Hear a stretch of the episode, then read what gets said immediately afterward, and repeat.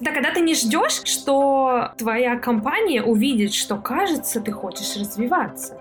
Я не могу гадать, что у человека в голове, да. Я могу по косвенным признакам, если мне прямо не говорят, иногда там чек какой-то делать, что, как дела, предлагать что-то. Но как бы более эффективно, когда человек сам инициирует эти истории, Привет, я Никита Лакеев. А я Роман Нургалиев. И это подкаст «Дизайн такой». Мы дизайнеры продуктов, и нам нравится говорить о дизайне в сфере IT. Мы общаемся с профессионалами, делимся опытом и историями, помогаем вам развиваться и создавать лучшие продукты. Становитесь нашим патроном и подписывайтесь на нас везде, где вы слушаете подкасты.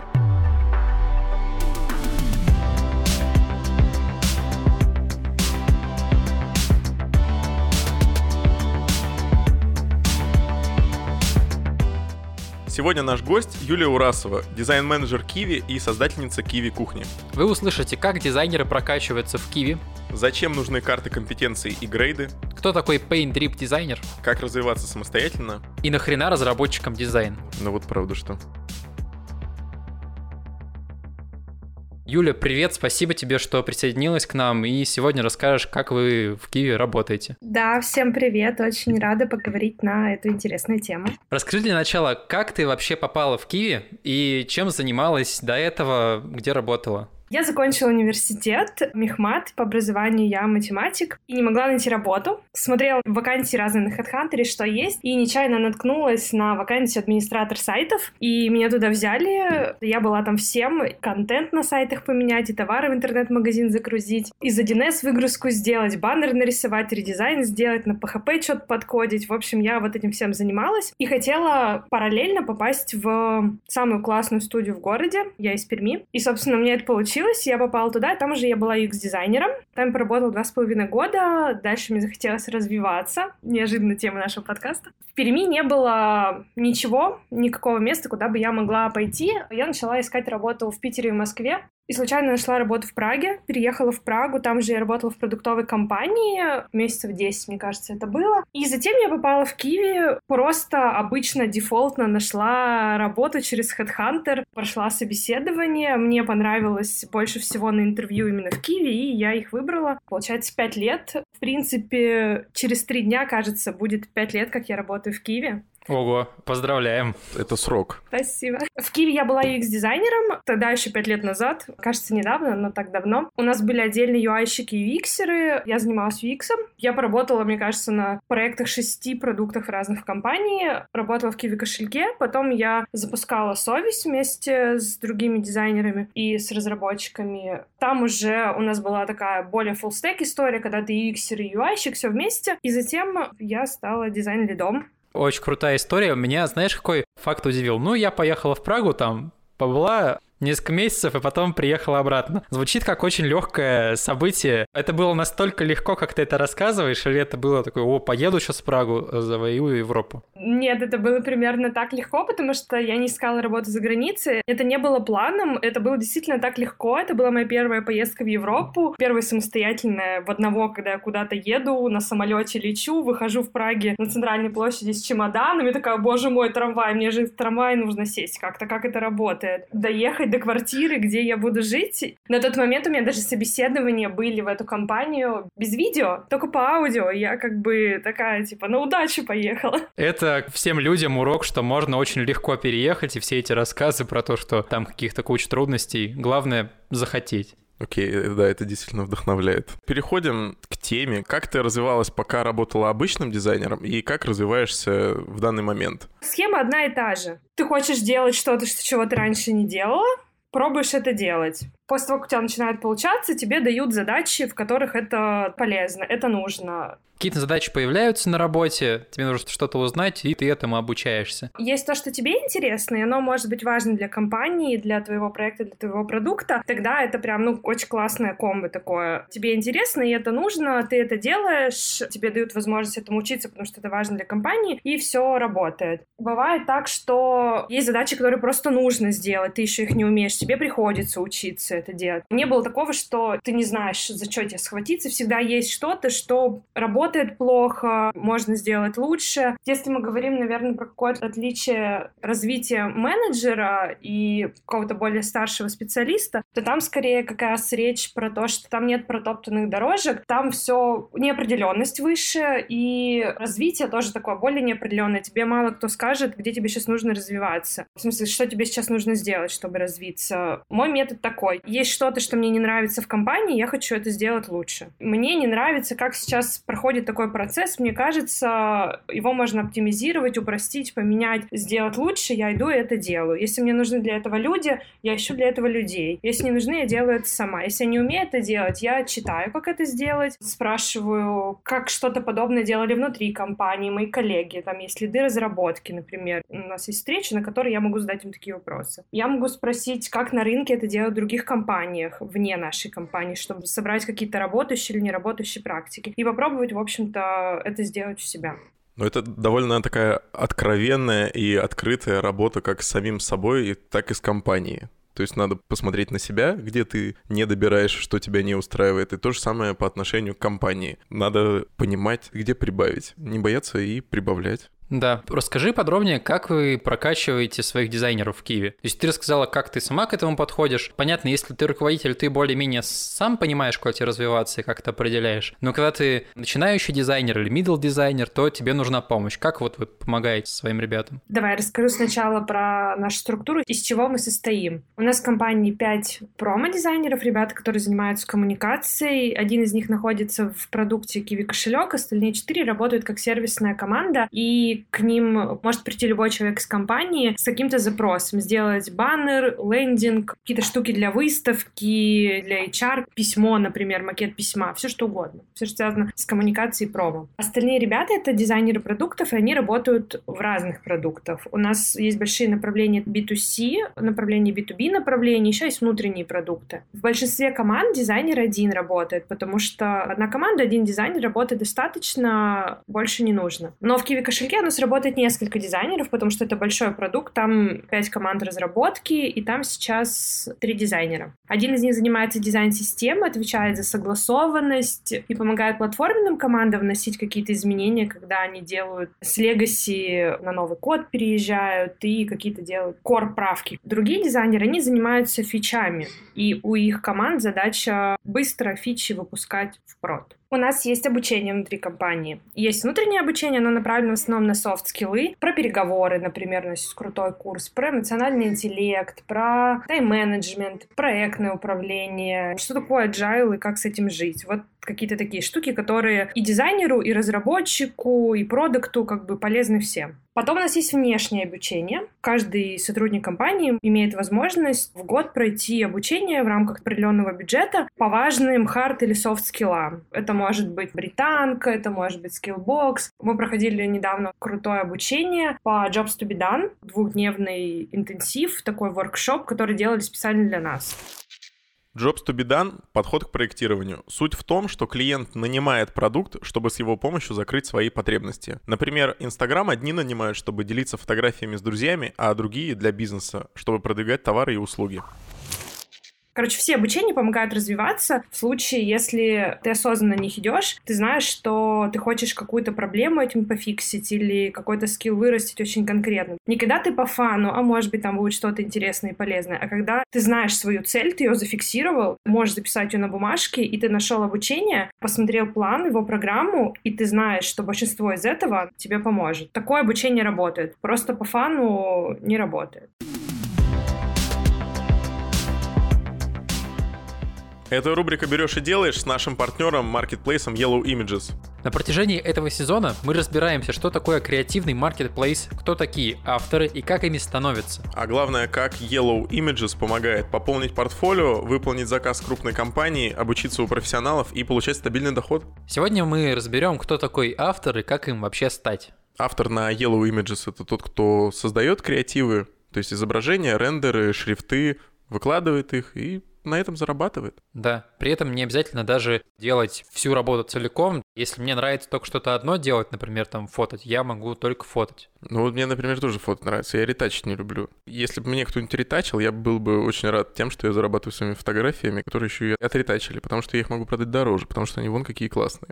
Ну да, а прибыль вы попилите. Вот на Yellow Images так можно делать. Вы можете собраться в команду и вместе делать. Один делает фотки, а другой ретачит эти фотки. Ну что, в общем-то, справедливо. Даже если у тебя нет знакомого, который умеет ретачить хорошо или какие-то другие вещи делать, ты можешь найти такого помощника в комьюнити Yellow Images. Оно там очень большое, есть чаты, есть дизайн-команда, тебе обязательно помогут. Я интерфейсами занимаюсь. Захотелось мне порендерить. Помимо того, что мне захотелось порендерить, я хочу еще на этом подзаработать, но рендерить я не умею совершенно. Ну, это тоже не беда, потому что тут у тебя есть, опять же, комьюнити, который тебе поможет развиваться, тебе подскажут, расскажут, ты можешь, например, попроситься в команду. Ну, то есть какого-то ментора найти. Да, ты можешь найти себе ментора, попроситься в команду, и он тебя будет обучать. Есть даже специальная академия, про которую мы расскажем позже. Ну и вообще у нас есть истории людей, которые вот так пришли на Yellow Images практически с нулевыми знаниями, с нулевым опытом, и там уже развились и стали крутыми авторами. Привет, меня зовут Таня. Я работала в разных сферах, которые никак не были связаны с дизайном.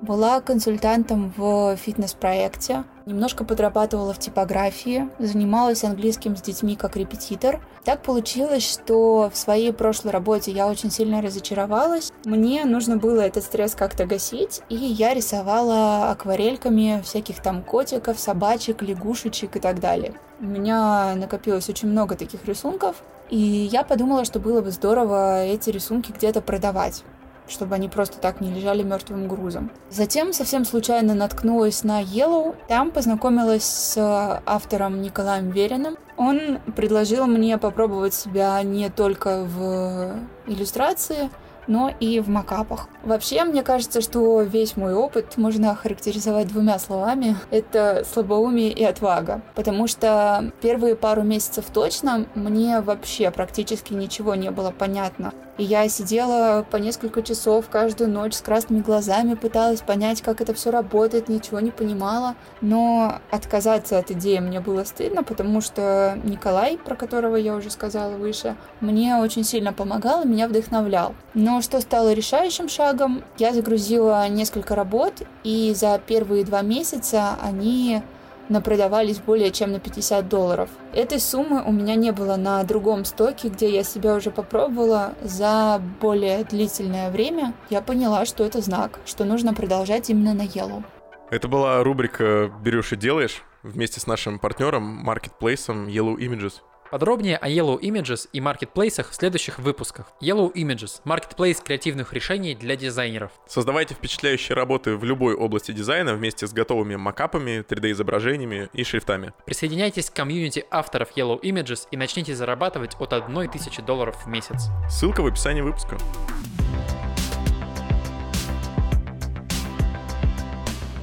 У нас есть комьюнити дизайнеров, сейчас нас 12, еще у нас вакансия. И в этом комьюнити ребята между собой общаются, советуются, делятся какой-то экспертизой. Мы там делаем ревью какое-то друг с другом, если это необходимо по запросу. В общем, это тоже касается развития. Одна из полезных штук в развитии — это еще парная работа, парный дизайн. В моем опыте, когда я была UX-дизайнером, я работала в паре с UI-дизайнером, мы очень хорошо шерили друг другу нашу экспертизу и делились, и после этого мы как бы были более автономны. Конечно же, мой скилл, например, в UI не был такой же прекрасный, как у моего партнера, но я в каких-то вещах могла быть автономной, там и на базе дизайн-системы могла делать самостоятельные задачи. Ну и в целом это растит качество твоих решений как дизайнера. Парная работа — это один из самых эффективных способов развития. Плюс у нас есть возможность учиться у коллег. Например, у нас есть отдел исследований. Если нужно прокачаться в исследованиях, ребята нас учат. Сейчас у нас есть запросы. Расскажите нам про методы исследования, какие есть, чтобы мы выбрали, что нам нужно подкачать интересно и сейчас было бы полезно. Периодически можем отправлять нашим исследователям видео наших интервью и UX-тестов. Они нам дают фидбэк, где мы хорошо модерировали, где у нас были какие какие ошибки, как можно что-то пофиксить. Плюс недавно была история, что ребятам-дизайнерам у них был вопрос про аналитику. Как в своих задачах применять аналитику, как правильно формулировать запросы в аналитику. То есть, когда ты вообще ничего с аналитикой никак не работаешь, ты знаешь, что есть Яндекс Метрика, и все. Лид наших аналитиков, он помогал разбирать задачи one-to-one с дизайнером, рассказывал им, какие данные у нас есть, каких данных у нас нет, как правильно ставить вопрос аналитику, чем он вообще может быть полезен, какие решения можно принимать на основе данных цифр. Немножко менторская, да, работа one-to-one. Смотри, вот э, интересно еще про парную работу. Тут же нужно подбирать людей, у которых либо разные какие-то скиллы развиты, либо они из разных совсем направлений, например, один UI-щик, другой UX, потому что если они будут плюс-минус с одинаковыми скиллами, могут какие-то конфликты возникать. У каждого свое мнение на одну и ту же тему и так далее. Да, они не то, что тут к конфликтам приводят, просто эффективнее, когда ты взаимопроникновением занимаешься двух компетенций. Ну да. А так вы можете, ну, два UI-щика сидели и качали свой UI, и он стал еще лучше. Они еще качают скиллы договариваться друг с другом, планирование задач. Ну, да. Там как бы поехали другие скиллы. Между ними может начинаться некоторое соперничество, которое их двигает вперед. И в какой-то момент UI-щик может решить, блин, ну, типа, я же должен быть в чем-то круче, пойду поизучаю что-нибудь еще. Какое влияние он может э, на продукт оказать больше, чем второй человек? Как бы он придумывает. Да, на самом деле. Учишься работать в паре с конкуренцией, бороться со своими какими-то комплексами и так далее. Бороться со своими конкурентами. Ты говоришь, приходят руководители, могут помочь, там, аналитиков, исследователей. А вы не практикуете такой подход, что дизайнер идет в отдел аналитики и там работает джуном-аналитиком в течение месяца и пробует делать? Или к исследователям пошел и постажировался? Именно в дизайне у нас такого нет, но вообще есть. На самом деле у нас в разработке сейчас идет такая история, что практически каждый разработчик, большинство из них, выбрало себе какое-то направление, в котором они развиваются. Из серии бэкэнд начинает кодить Android, фронт начинает кодить бэкэнд. Часть ребят, у нас есть 12 разработчиков или 15, которые занимаются дизайном. У нас было обучение разработчиков дизайну. Первый урок мы учили, как использовать дизайн-систему. Это вообще важно для всех разработчиков. Они как бы видят эту дизайн-систему, но использовать корректно ее не могут, пока они не поймут основные принципы, как эта дизайн-система была создана, почему такая сетка, почему такие отступы, на что влияет, если они неправильные отступы сделают. И, в общем, серии два часа обучения дизайн-системы очень прокачивает их в ее использовании. И потом гораздо меньше дизайнеру нужно делать каких-то правок, и мы хотим прийти к тому, что вообще никакой ну, ну, дизайн-ревью делать не надо. Потом мы учили разработчиков делать CGM, составлять сценарии, и есть фичи, которые они делали сами, чисто с менторством дизайнера. Блин, это круто. Вот у тебя был такой опыт, Ром? Опыт работы с разработчиками, чтобы они понимали, что происходит? Да, да. У нас с тобой был опыт, что наш разработчик задизайнил страницу сам, пока мы были в командировке. Да. То есть он настолько понимал, что там надо делать. Мы проснулись, и у нас уже была страница.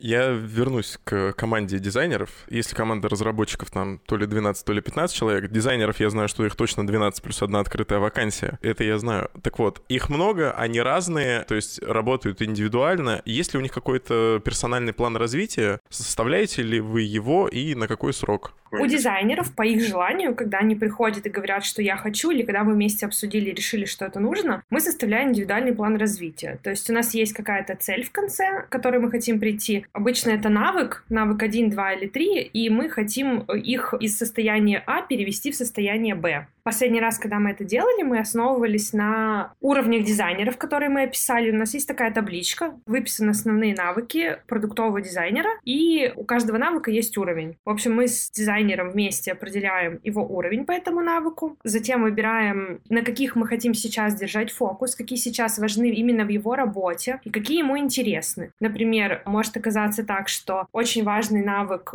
сейчас проектирование взаимодействия и информационная архитектура, аналитика сейчас не важна, потому что человек работает во внутреннем продукте. Он там не работает с количественными данными, в основном с качественными. И вот мы выбираем эти два навыка, смотрим, где сейчас он находится и какой следующий у нас в табличке уровень для него описан. И составляем с ним план, какие действия он должен совершить, чтобы этот мув случился. Вот бывает так, что карта компетенции содержит кучу вещей, которые никто не читает, не делает, потому что, ну, допустим, в списке есть 10 книг, которые кажутся тебе очевидными для чтения, а с остальными 10 ты бы мог бы и поспорить, и посчитал бы, что их читать не надо. Так вот, как думаешь, насколько для команды полезна матрица компетенций, и как ее правильно составить, чтобы она выглядела как действительно полезный инструмент, и с ней никто не спорил? Да, не как какая-то утопия, в которой написан идеальный дизайнер.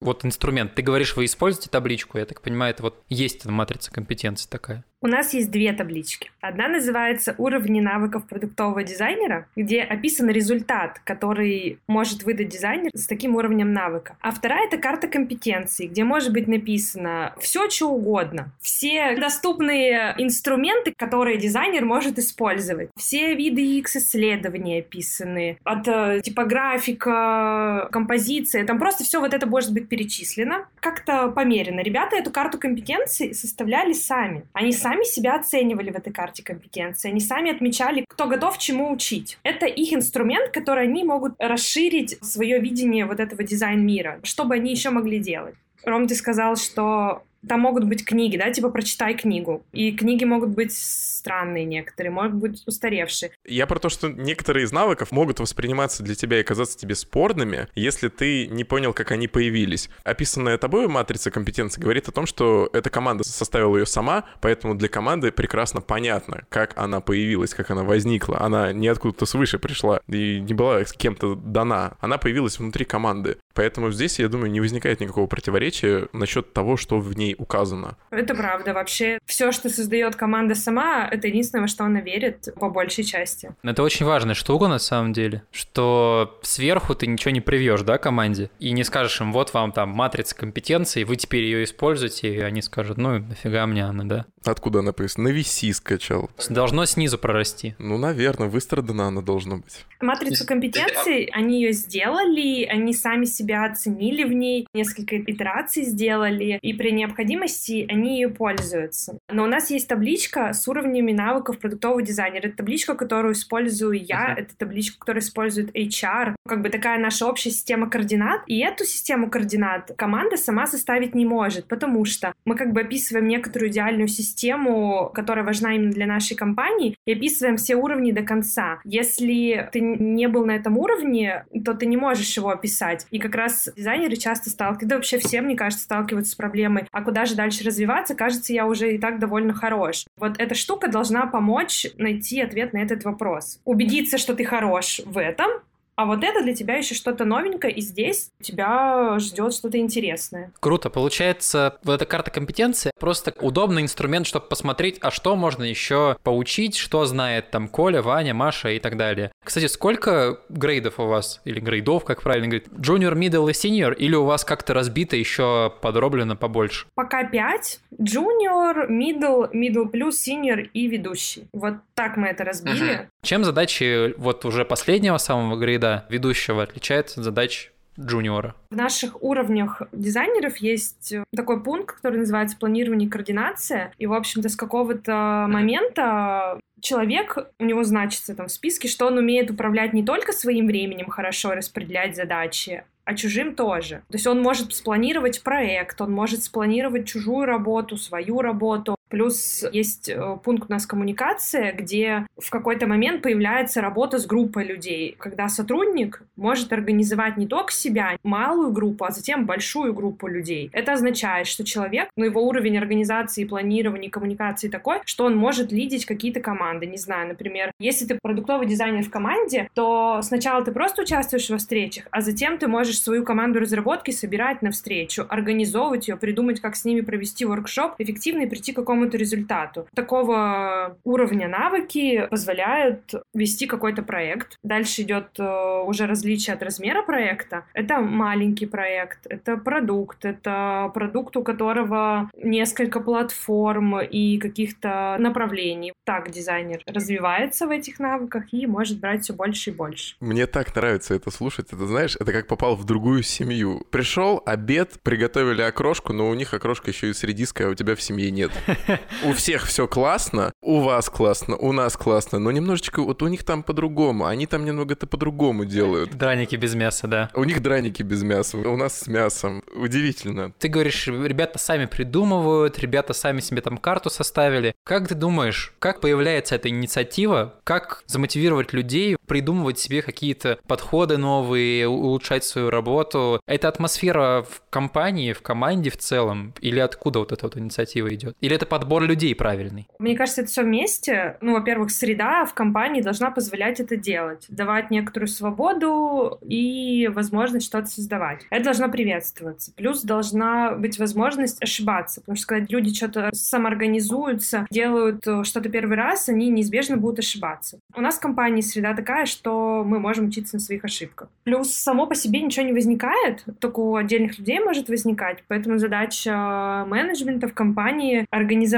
эту среду, место и дать инструменты, в которые это все будет возможно. Например, больше чем полгода назад, мне кажется, у нас была первая такая сессия с дизайнерами, когда мы говорили о том, что такое для нас дизайн-комьюнити, каким оно должно быть, каким каждый из нас видит его для компании, для пользователей, для дизайнеров на разном уровне. И мы искали эти точки соприкосновения друг с другом, что нас может объединить, чтобы мы были прям комьюнити, команда. Когда все работают на разных продуктах и мало пересекаются в работе, у нас этих точек пересечения нет. И вот мы их создали. Выяснилось, что у ребят есть очень похожие боли, желания и цели. И в рамках этой сессии родились проекты, которые ребята сами придумали и захотели их делать. Прошло, по-моему, месяца три, мы сделали апдейт, посмотрели, какие проекты случились, и создали новые. И среди них был этот проект, например, карта компетенции, звездная карта. Один человек придумал, пять человек к нему добавились в группу, и вот они все вместе делали. Сначала они меня звали на первые встречи, когда они придумали, как они ее будут составлять, что важно, что не важно, какой формат, как мы будем оценивать друг друга. Потом я тихонечко слилась оттуда, у них все было хорошо, и я была не нужна. Моя цель вот такая. Организовать они организуются, а я не нужна.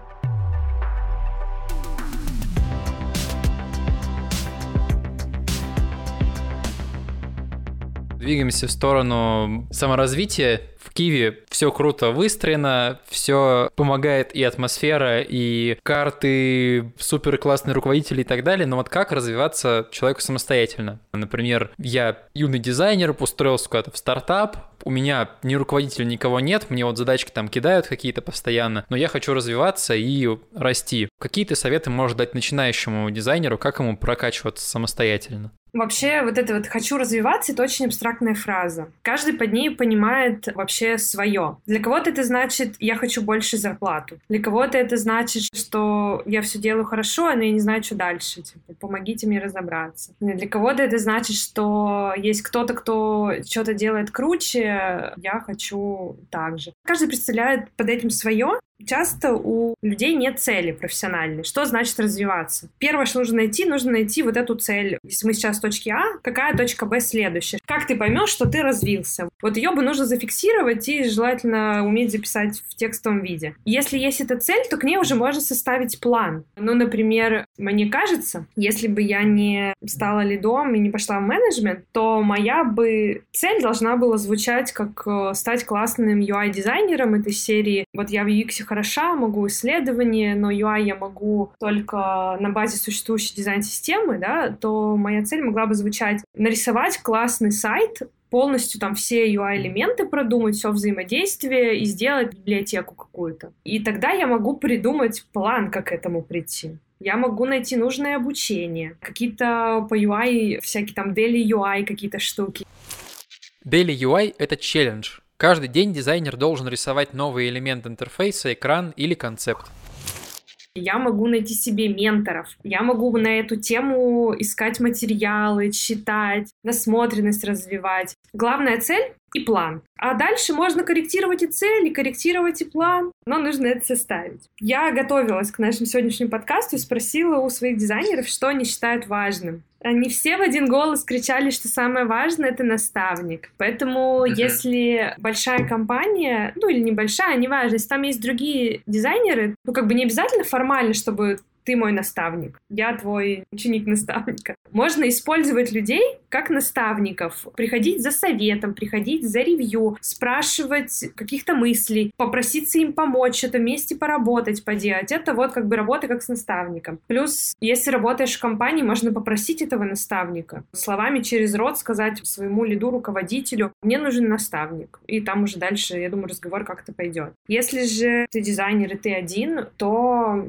можно просто его как-то поискать в Фейсбуке, чувака какого-то найти, который тебе нравится как дизайнер. Я знаю случаи, когда люди пишут в Фейсбуке каким-то лидам дизайна и с ними общаются, как-то договариваются про какие-то советы, консультации и так далее, и это их наставник. Еще есть, кстати, сервисы, по-моему, в которых можно найти себе наставника какого-то профильного. Часто еще люди ведут какие-то вот лиды или суперпрофессионалы дизайнеры, они ведут телеграм-каналы, в YouTube Ютубе что-то, подкасты бывают какие-нибудь. Опытные люди, они склонны делиться опытом, поэтому, мне кажется, можно, если ты выбрал для себя какое-то направление, тебе нужно в этом направлении искать человека, который вот крутой. Возможно, даже не писать ему и спрашивать, а даже просто читать какие-то статьи его, слушать его опыт, и это уже будет тебе помогать. Я могу дополнить здесь, возвращаясь к тому, что с чего начали, мы же говорим о начале, ты начинающий. У меня в голове играет песня MGMT Kids, young. Я понимаю, что есть это ощущение, что вот эти люди, которых ты видишь на конференциях, в Ютубе, читаешь их, смотришь их, слушаешь их, ты как начинающий дизайнер склонен демонизировать очень сильно. Тебе кажется, что туда невозможно написать, позвонить. Тебе никогда не ответят, кто ты такой, чтобы писать вот этому человеку, который был на вот этой вот конференции. Когда ты преодолеешь этот страх, выяснится, что мир полон добрых, отзывчивых людей, которые готовы ответить тебе на твое письмо, возможно, помочь, прокомментировать, и у них находится 5-10 минут, которые для тебя очень важны в этот момент. Да и работу могут предложить. Кстати, в Киеве есть вакансия, там 12 дизайнеров и еще одного там ищут. Что ты посоветуешь людям, которые не знают, в каком направлении развиваться. Вот как ты говорила, настает момент, когда человек думает, да я вроде во всем нормальный, что мне делать дальше? Я такой мультидисциплинарный, ей.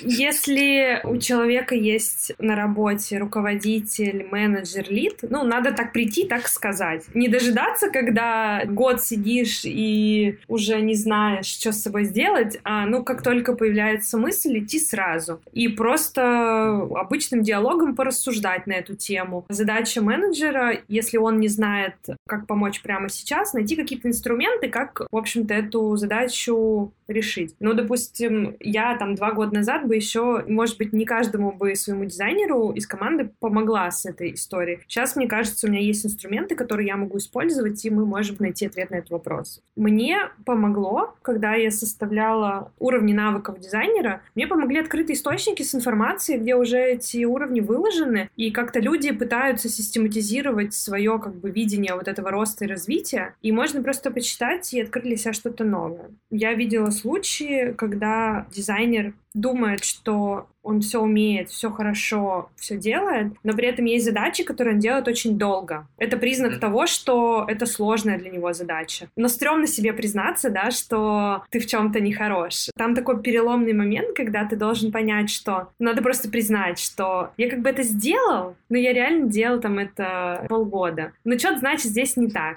Надо покопаться, разобраться, и типа здесь, возможно, есть моя зона развития. Возможно, такие задачи, они мне слишком большие, мне нужно их учиться декомпозировать, на какое-то управление проектами, или, возможно, задачи с высокой неопределенностью, которые, а как бы вот я сейчас это сделал? Ну, какое-то, знаете, как ретроспективно посмотреть на свои задачи и посмотреть, что не нравилось делать, где было особо сложно, где вот долго зависал. Это и есть зона развития. Я думаю, к таким задачам, которые ты выполняешь дольше, чем предполагал ты будешь делать, можно первый раз отнестись спокойно. Ну, я же не знал, как это делать. Но, блин, не надо делать это постоянно. То есть она не должна постоянно раздуваться в 2-3 раза и вываливаться из твоей оценки. Рецидивы быть не должно. Надо на второй раз уже понимать, что так делать не стоит.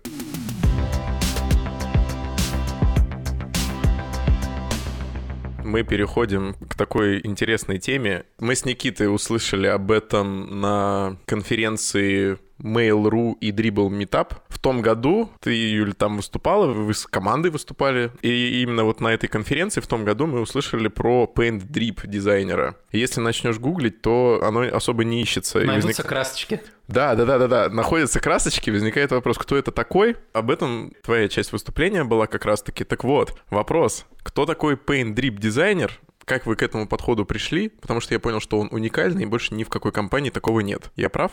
Я не буду говорить про уникальность, потому что не я придумала этот э, термин. В общем-то, я его позаимствовала от своих коллег.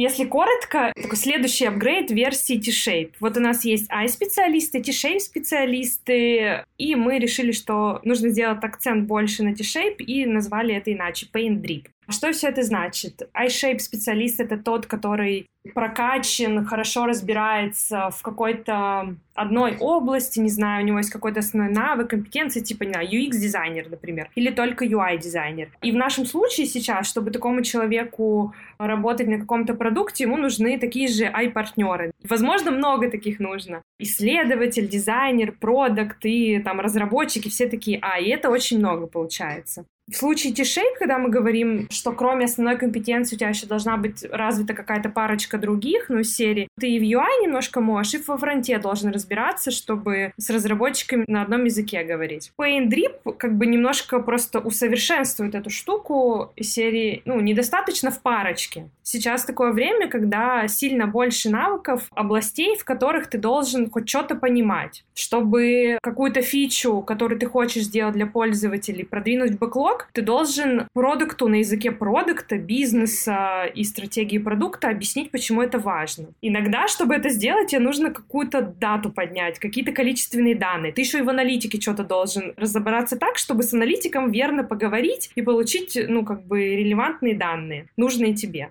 А еще иногда нужно что-то на пользователях проверить, что ты типа не галлюцинируешь, что это им важно. Тогда тебе еще нужно в исследованиях как-то разобраться. А если там еще все не просто с точки зрения технических ограничений, тебе нужно как-то там и с бэкэндом, и с фронтендом найти общий язык. Выглядит так, что как бы много буквок Т таких. И они все в разной степени, грубо говоря, глубины вниз. Проработаны, углублены погуглить Paint Drip, то там вылезут картинки, как будто бы взяли кисточку, окунули ее в краску и провели полосу такую на стене. И от нее вниз стекли много разных капелек разной длины. И это, грубо говоря, те навыки и компетенции, которые тебе нужны. Их как бы не один, не два, не три, гораздо больше, чтобы сейчас разбираться много в чем. Я думаю, что речь не только про продуктовый дизайн, вообще, в принципе, нужно расширять свой кругозор, как можно больше знать. Да, действительно действительно, ты, может быть, номинально имеешь какую-то должность, какой-то грейд, но за неделю тебе надо о стольких вещах поговорить. Я тут недавно наткнулся на книгу про то, что в современном мире люди, которые мультидисциплинарные и в разных сферах что-то понемножку понимают, они достигают успеха чаще, чем люди, которые узкоспециализированы на какой-то вот одной сфере, потому что сфера может устареть, знания могут устареть, а люди, которые мультидисциплинарные, они вот во всем могут, все понимают, и им даже проще какие-то аналогии приводить на простых примерах примерах людям что-то объяснять и коммуницировать со всеми. Ну да, на окрошках и редисках, например.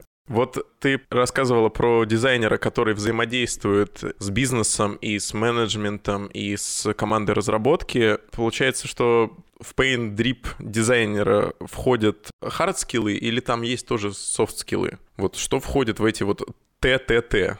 Я думаю, что не стоит это отделять. Там есть все, наверное. Все, что тебе пригождается, там есть. Но я знаю, что был как бы большой холивар после моего выступления, типа, что теперь, как уметь все, когда невозможно быть хорошим во всем. Здесь речь не про то, что нужно быть хорошим во всем. Также должны оставаться твои какие-то самые сильные компетенции. Ну, как бы, если ты будешь все по чуть-чуть, то ты, ну, особо не будешь профессионалом ни в чем. База твоя должна быть, она должна быть самой глубокой. Но, как бы, остальные компетенции тоже нужно растить. Вот. И специалисты, которые хороши в чем-то одном, это тоже должно остаться. Ну, никуда не должно деться. Я не знаю, какие-нибудь офигенно крутые иллюстраторы со своим авторским стилем, которых специально зовут на проекты. И за то, что они так прокачали свой навык, талант, и в этом их сила. Такое тоже должно быть, потому что для них тоже есть работа, проекты. Просто сейчас такой мир, что diversity, все разное ценится. Я думаю, что и то, и другое должно быть. Diversity. Согласен. Разнообразие.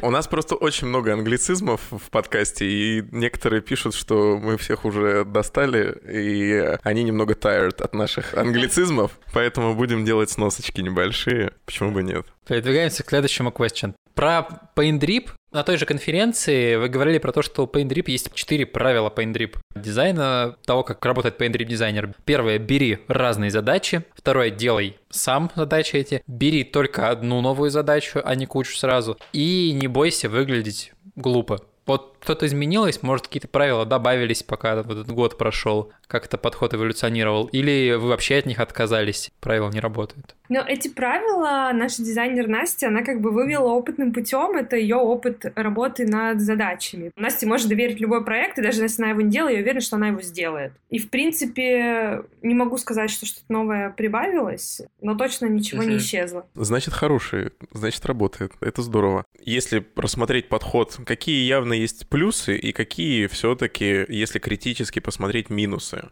Плюсы в том, что ты вообще свое решение, когда делаешь, калибруешь с разных сторон. Но с точки зрения пользователя как будет, как оно будет с точки зрения бизнеса, насколько оно реализуемо разработкой. А мы можем ли мы это вообще продать? Маркетинг справится с такой задачей? А юристы нам разрешат так написать? В прошлый раз не разрешили, значит нельзя. Ты как бы его проверяешь с разных сторон и докручиваешь по чуть-чуть, как э, бриллиантик, так и ограняешь, он тебя лучше, лучше и лучше. И для этого ты как бы один можешь сделать это. Тебе не нужно таскать таскаться своим камнем каждый раз э, к разным, грубо говоря, мастерам, ты один его так по чуть-чуть можешь подулучшать. И, в принципе, когда ты знаешь каждую сторону, вот эту смежную с твоей работы, речь же не про знать все на свете, то, что рядом с тобой, то, что в фоне у тебя вокруг крутится, вот, то ты знаешь, когда тебе нужно копнуть глубже, ты знаешь вот этот момент, что там что-то мутно, надо тут подузнать, пойду-ка я уже здесь к специалисту. Это, наверное, плюс, Минусы в том, что, наверное, этих знаний очень много, если ты давно что-то не ресечил, не узнавал, не знаю, что там в маркетинге, да, ты меня два года назад что-то сходил на какие-то курсы, поработал, может быть, с маркетологами своего продукта, потом долго на этих знаниях жил, а там уже все могло поменяться. То есть нужно все время держать руку на пульсе вот этого всего, что у тебя вокруг. И иногда, наверное, можно слишком зафокусироваться на вот этих твоих знаниях, которые не сильно глубокие, и забыть все-таки про то, что сам самое важное у тебя как специалиста, основное твое, основная твоя компетенция, и перестать ее прокачивать. Поэтому, на самом деле, все эти T-шейпы и drip, это начинает быть актуально тогда, когда ты уже в чем-то хорош. И когда ты молодой специалист, то, наверное, когда ты хватаешься за все на свете, это удлиняет твой путь к основной твоей роли, что ли. Без этого иногда невозможно понять, где твоя страсть, где твоя основная работа лежит.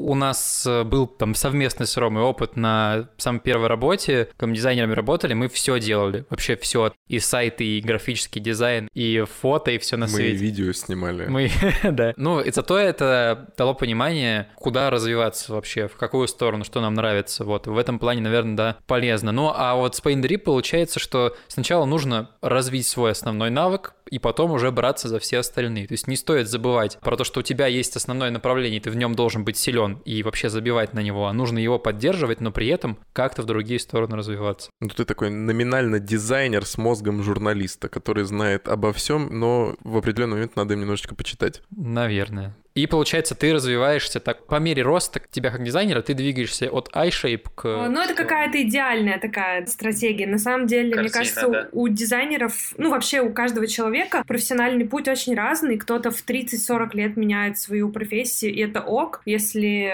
кажется, что это то, что нужно делать, то почему нет? Короче, нет здесь, наверное, какой-то очередности, что тебе нужно развивать сначала, что потом. Тут как чувствуешь. Но просто нужно не забывать о том, что все-таки что-то должно быть, что в тебе самое-самое. Что ты можешь делать лучше, чем другие. Я вернусь к этим 12 людям. Я помню, что их 12, и открыта одна вакансия. И мне за это даже никто не заплатил. Говоря о развитии команды, я спрашивал тебя про план. План есть. Э, мы узнали про две таблички, как они формируются, как идет движение от А к Б состояние. С этим разобрались, и стало ясно. Закладываете ли вы в план развития дизайнера время на прокачку его Paint Drip навыков? Или вот он вообще не выделяется как отдельный навык Paint Drip, это вот просто его характеристика как дизайнера? И он сам там эти навыки отдельно развивает, и это не его план какой-то. Ну, смотрите, у нас есть основные навыки, вокруг которых крутится. Есть хард-скиллы, да, их там 4 или 5. И остальное — это такие организационные, планирование, коммуникация, вот это все. По-моему, это уже как бы дофига.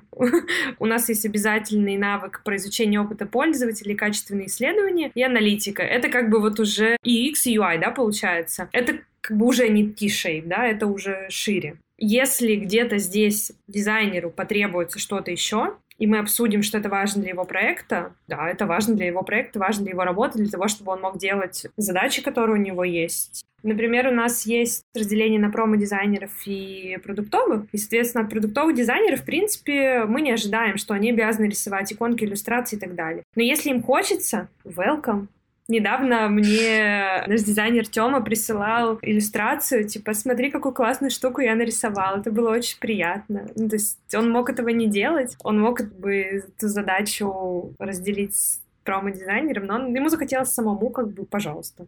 Да, это мастерство называется. Это вообще какой-то самый сложнейший навык, чтобы человек у тебя был вдохновленный, окрыленный в твоей компании, команде, и его никто не просил, а он сделал. Ни одну табличку ты про это не напишешь, ни одну спеку и вообще.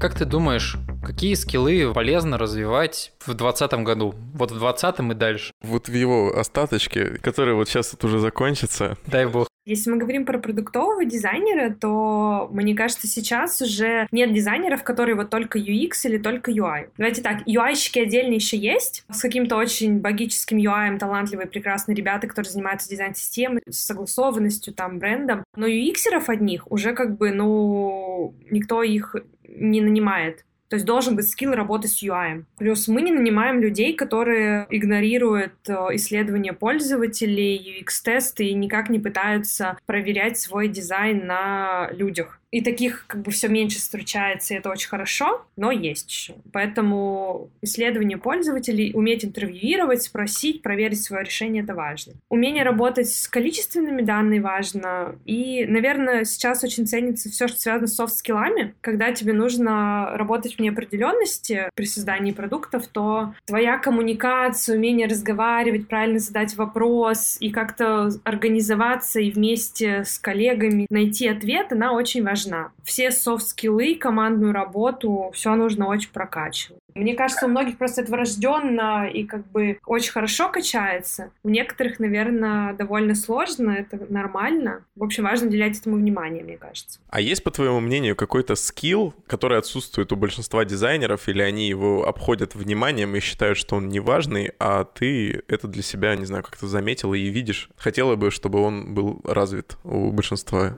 я бы не сказала, что это скилл, это не прям такой большой навык, да, как типа там UX, UI, да. Ответственность за свой карьерный путь, какая-то осознанность тебя, когда человек не ожидает, что кто-то что-то должен кому-то. Нет, я ответственен за свое развитие сам. Осознанность в методах развития каких-то, осознанность в своих возможностях, почему я развиваюсь, почему я не развиваюсь. Мне просто так должны повысить зарплату, если я попрошу, или осознанно подумать, почему мне, например, ее не повышают. Не ожидаешь, что тебе кто-то что-то должен, а берешь ответственность за свои решения, за свои действия такая личная проактивность и карьерная рефлексия, когда ты можешь понять, что просто так ничего не появится, надо какие-то усилия приложить для этого. И ведешь с собой честный такой разговор, что мне надо денег больше, надо сделать больше. Приходишь и говоришь, я хочу денег больше, давайте я буду делать больше. Что нужно сделать? Понимание, что нужно сделать, чтобы что-то изменилось. Да, когда ты не ждешь, что твоя компания увидит, что, кажется, ты хочешь развиваться.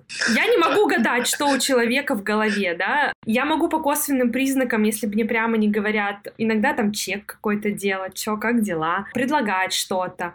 Но как бы более эффективно, когда человек сам инициирует эти истории, когда это такое партнерское взаимодействие серии. Дизайнер приходит и говорит, давай посмотрим, что дальше у меня может быть. Я такой, давай, классно, давай обсудим твои предыдущие задачи. Он такой, хорошо, сейчас я вот выберу туда задачи, посмотрю, что мне кажется в них хорошо, и чем, где я плавал когда человек сам осознанно понимает, что, может быть, в чем-то еще не экспертен, и когда он готов с этим работать. И тогда это прям очень крутое партнерство, очень крутая работа менеджера и сотрудника, когда менеджер может предложить какие-то новые задачи, инструменты, когда сотрудник дает ему фидбэк, что мне вот в этой задаче было очень интересно. Тут, значит, я очень радуюсь, что сделала что-то верно, подобрала задачу, или вот эта штука сработала, это обучение было полезно. Тут как бы я вижу свою роль, и я тоже понимаю, что не зря. И я знаю, значит, что это можно другим ребятам применить к их, может быть, какому-то развитию карьерную. Это очень похоже на работу с районными депутатами.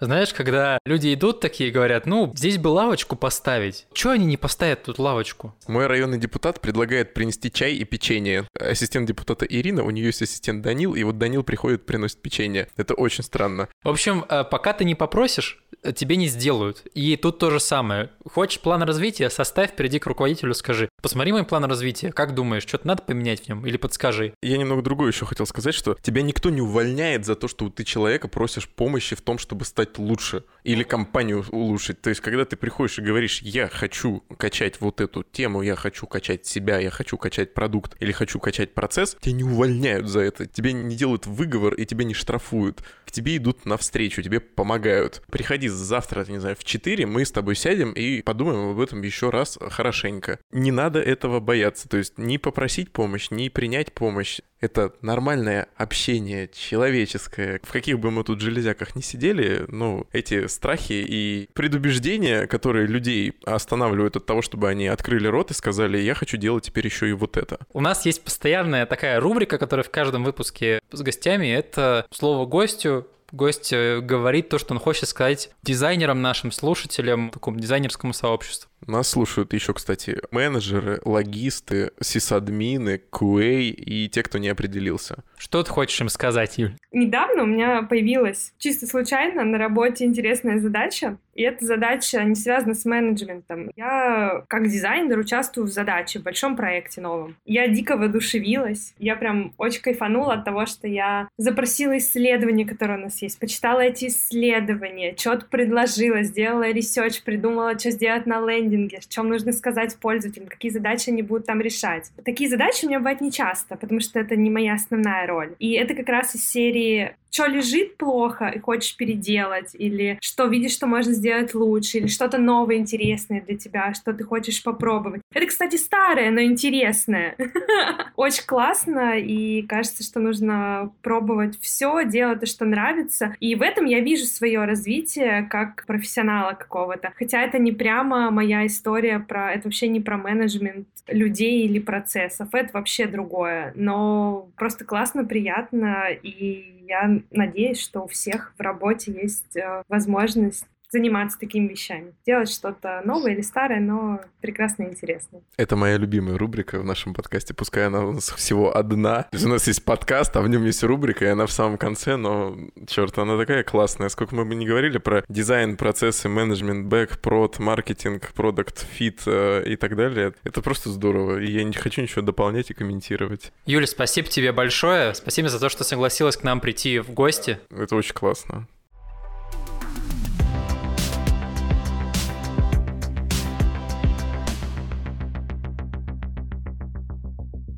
tu, tu, tu,